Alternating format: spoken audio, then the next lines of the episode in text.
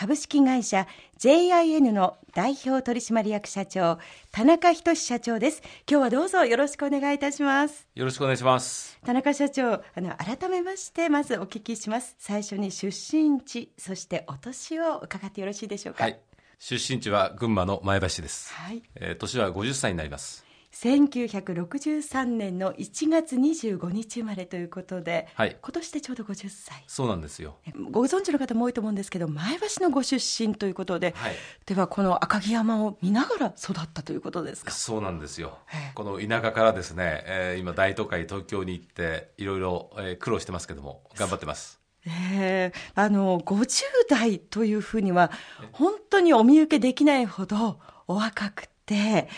なんていうんですかね、やっぱりその、こう、将来を、未来を見据える少年のような眼差しが、そういう雰囲気を醸し出しているのかなと思うんですけれども。えー、そうですね。これやっぱり、未来を見る眼鏡、ジンズをつけてるからでしょうか。なるほど。おっしゃる通り、はい、実は私もですね、愛用させていただいておりまして、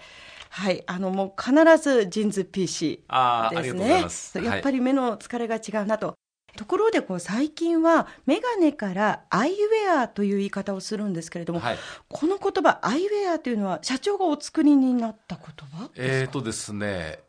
多分、はい、このアイウェアっていう言葉を一番初め、えー、出したのは私じゃないんかなって思ってるんですけども基本的に眼鏡っていうのは視力補正用具としてつけていますよね、はい、目のお洋服っていう感覚はないわけですよ。ないですね。ええですけど例えば今我々当たり前のようにこう洋服着てます。だけど大昔服着てなかったじゃないですか。で服を着てない人たちが要はその原始の時代から、まあ、暑さ寒さに応じてですねこう服をだんだんこう着るようになってでそれが今ファッションになってると、うん、で眼鏡に関して言うとですね、はい、目が実際はいろんなものにさらされてるんですけども無防備な状態のままだと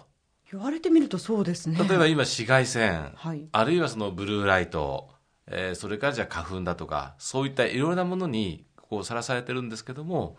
誰もそれを防備してないということで、この眼鏡がですね、はい、もう全員もう目のいい人悪い人を含めて全員がする時代、えー、そういう時代を我々が作ろうじゃないかと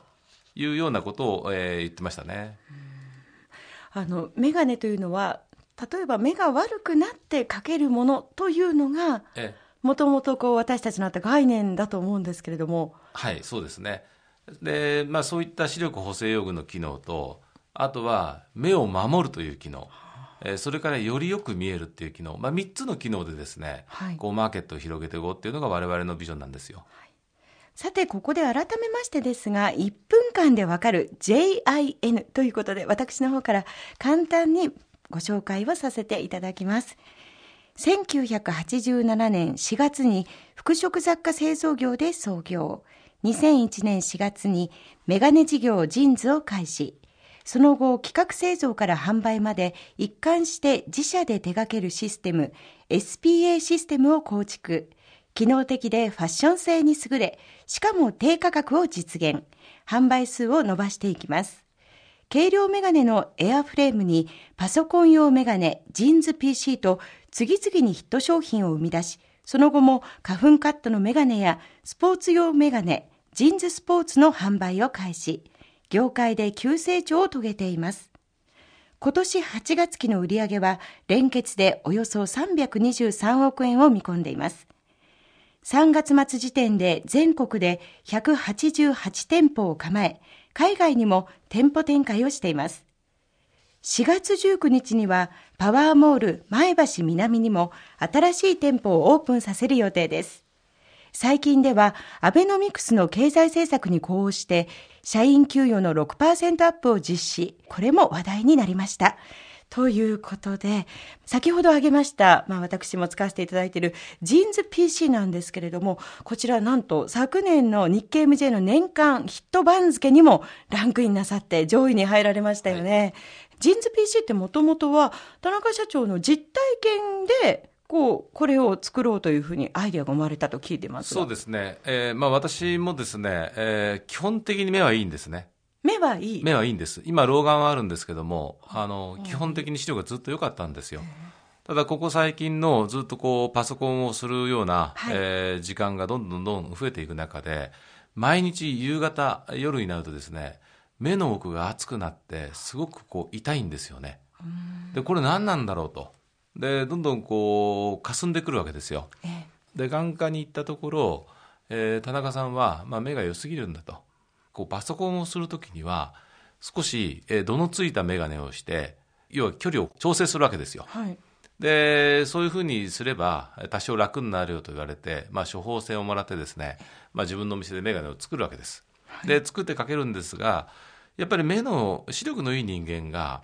度の入ったレンズをですね、急にかけると、やっぱりどうも気持ち悪いんですね。違和感がある違和感があるんです。で、そのまま放っておいたんですが、たまたま慶応大学病院の、まあ、あの、眼科学教室とですね、えーまあ、お互いこれから、新しい眼鏡を、まあ、一緒に開発しようということで、えー産学で、えー要は契約したんです。で、その先生とですね、網膜の先生と、えーお話をする中で、高田さん、それもしかしたら、ブルーライトおなんじゃないと。パソコンからは、要はその可視光線っていう、その目に見える光線の中でブルーライトっていうこの領域があるらしいんですよ。その青い光は散乱して非常に疲れやすいということは、世界の眼科医であればほとんど知っていると。ただそれがどのように目を目に悪さをして、えー疲れるのかっていうのは誰も研究してないっていうわけですね。じゃあ先生それやりましょうということで、えーその研究も始まってるんです。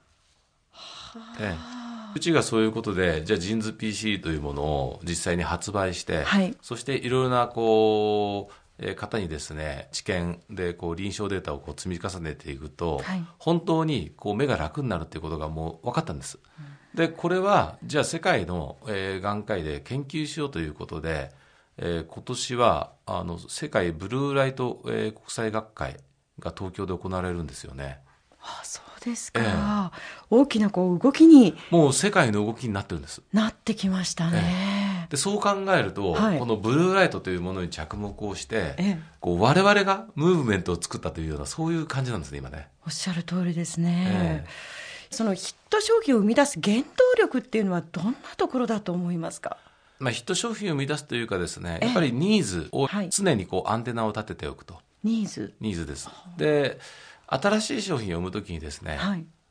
間違いなく言えるのは9割反対する商品がヒット商品になるんですよ。こういう言い方はちょっと語弊があるかもしれないんですけど1割の賛成9割の反対っていうそういうまあなんかこうビジネスだったりえ商品が今までの経験上ヒットしてますね。ちなみに、ええそのジンズ PC に関してもええ9割の反対がありました？9割が売れないって言いました。で、遡れば、ジンズというブランドを立ち上げるときに、9割がそんなメガネは売れないって言いましたよ。で、1割の人ですよ。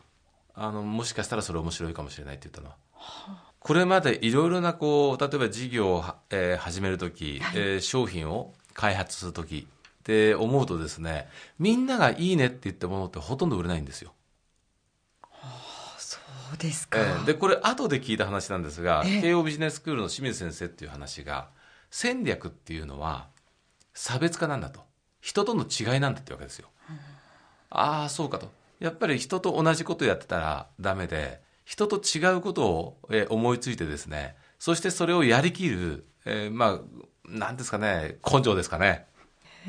そうですか。いや、あの、今お話を聞いておりますと、多分こう、これから何かを始めたいと思っていて、でもその周りからの反対に負けそうになった方にしてみると、よし、これは賛成のこう、黄金率かもしれないというふうに思っておられるかもしれない、そんなこう、力強いメッセージですね。えー多分ね、ええ実際そうと思いますね。大体ビジネスをするなんて、今の日本でですよ、お前何言ってんだと。親も親戚もみんな反対するのが普通ですよね。こんな大変な時代に。そうです。えーでもそこを踏み込む。うんそのエネルギーがあったら結構なことは成功するんじゃないかなっていうのは私の持論ですね。もうお話を聞いてるだけでこう勇気というか元気をいただきますね。まあ、そんな田中社長ですけれども、実はもちろん創業当時はいろんなご苦労もあったのではと思いますので、そのあたりを引き続きお聞きしたいと思うのですが、ここで一曲挟みましょう。えー、今日は思い出の曲を一曲ご用意していただいた、選んでいただいたんですけれども、田中社長、この曲はどのような思い出の曲でしょうか？えー、私がですね、はい、えー、1987年に、えー、4月に創業したんですよ。で本当家賃5万円の前橋市表町の小さな事務所なんですね。8畳ぐらいの。でそこで、え先がどうなるかわからない。で不安な毎日を過ごしている中ですね。この FM 群馬さんから、この曲流れてきたんです。はい。という思い出の曲ですね、はい、では私の方からご紹介させていただきます、はい、えー、1987年のナンバーです。岡村孝子で夢を諦めないで